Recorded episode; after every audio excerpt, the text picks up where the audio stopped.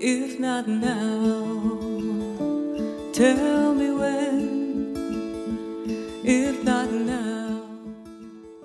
Welcome to Just Married Stories about love and citizenship in the decade of marriage equality. I'm Jennifer Bass. In this episode, Jean and Martha talk about their courtship and their decision to marry a quarter century later. Here's Ireland Meacham. Jean and Martha first got to know each other at their workplace. It just so happens that their workplace was a field camp in Zaire, where they were both studying chimpanzees. I was a graduate student at Rutgers, and Jean was a professor at IU, and it was a joint project, so we were involved in that fieldwork season during the summer. Um, there was a little voice outside the, the hotel room saying, I'm here, I'm here. I had a classmate that had been in the first field season with Jean that I had not been the previous year. And we were in a class together, and she knew that I was going out the second year. And she said, Oh, you're going to love Jean. And she, she didn't know I was gay. You know, she just knew that Jean was a really cool person and somebody that I would really be impressed with.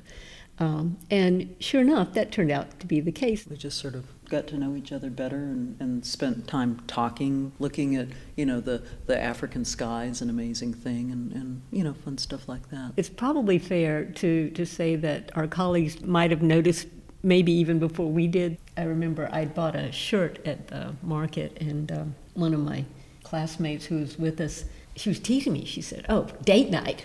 So she, she was calling she was calling the bluff before almost before you know we really kind of clued in ourselves. After the field season ended, Martha returned to Rutgers to finish her coursework, and Jean went back to Indiana University to teach. But it wasn't long before Martha made the 12 hour drive to visit Jean. When I came here uh, and walked into Jean's house and this environment, I was seeing her in her context, and it just felt immediately uh, warm and comfortable, and you know it, it was a it was a nice fit. We did the long distance, or I did the long distance driving a little bit. As soon as I finished my coursework, I came out here to, to live with her, and I found an outside advisor here. And so I finished up my dissertation remotely from IU. Martha and Jean were happily living together, but they were still a bit afraid of what their family and friends would think. Well, I, I had come out to my parents when I was 26, uh, but I, I was not out in graduate school just because honestly, as, as a female uh, scientist, you know, you've got enough against you as it is. When it came time to come out to her parents, Martha braced herself for the worst.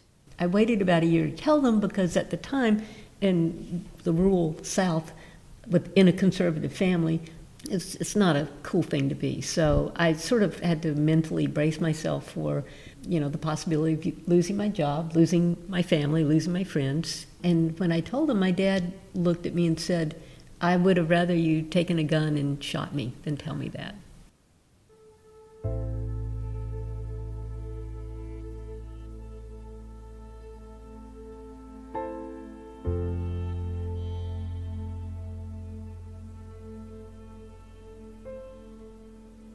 But I just kept calling and, and I'd talk to mom on the phone and I'd, I'd go visit, not very often, but I'd go and he, he wouldn't talk to me. And so this, this went on, this kind of drug on for a number of years until he, he finally just realized that I wasn't going away. And I think because I was his only child, you know, it's like, well, do you want a kid or not?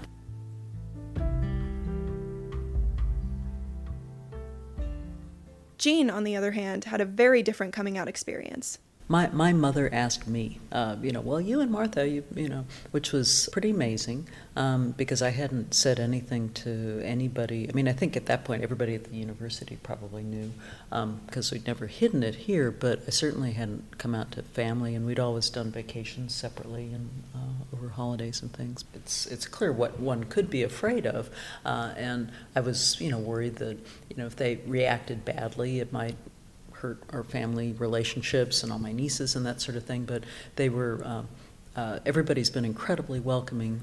Jean and Martha lived together as partners for 23 years, until June 2013, when the United States Supreme Court declared the Defense of Marriage Act, or DOMA, unconstitutional. Until that day, DOMA had legally defined marriage as between one man and one woman. Repealing the law meant that federal rights of marriage could no longer be denied to married same sex couples. I won't speak for Jean, she can say, but for me, uh, if you're going to get married, it, it, needs to be legal. and it needs to be legal nationwide. And that didn't happen until DOMA fell in 2013. So I'm, I'm reading the um, Supreme Court blog, you know, every day. I'm, I'm following the arguments. I'm, I'm typing emails to lawyer friends and going, it's going to go this way, it's going to go that way. Oh my God, you know, what's going to happen? Who's going to fold? You know, how are they going to vote? And so it was, in, in some ways, it was kind of, it was a little stressful as well as exciting because you got your hopes up. There was a possibility. This could really happen. I'm going to be a real citizen now. I'm going to be acknowledged as a person in this country. But what if it doesn't happen?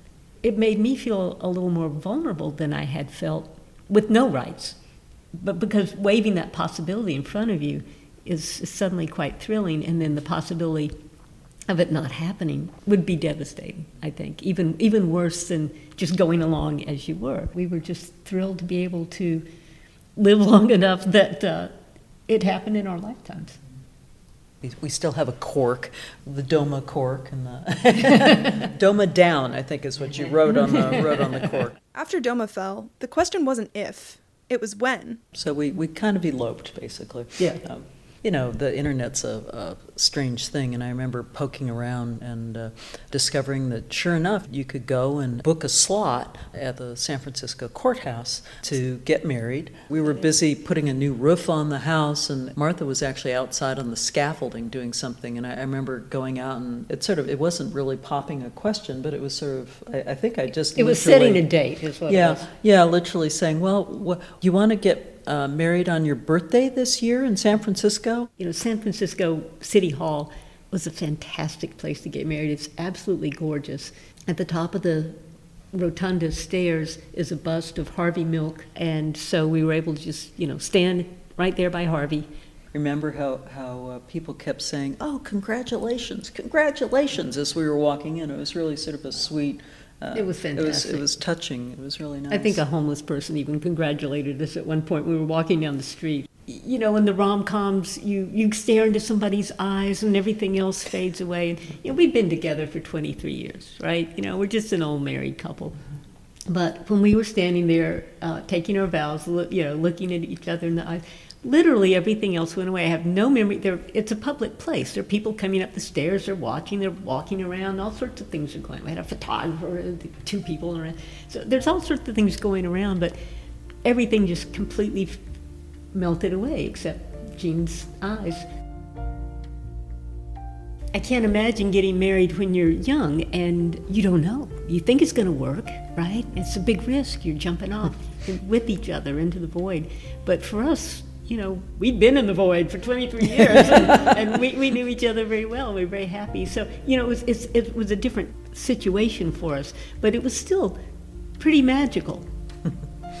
Martha is probably one of the most in, engaging, generous, loving people you could ever meet. And um, I think every friend we have, we've gotten from you. We just like hanging out together.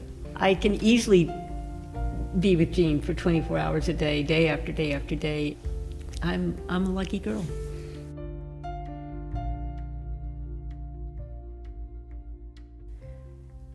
Support for Just Married comes from the Indiana University's Department of Gender Studies, the Office for Vice President for Research New Frontiers program, and the IU Bloomington Arts and Humanities Council.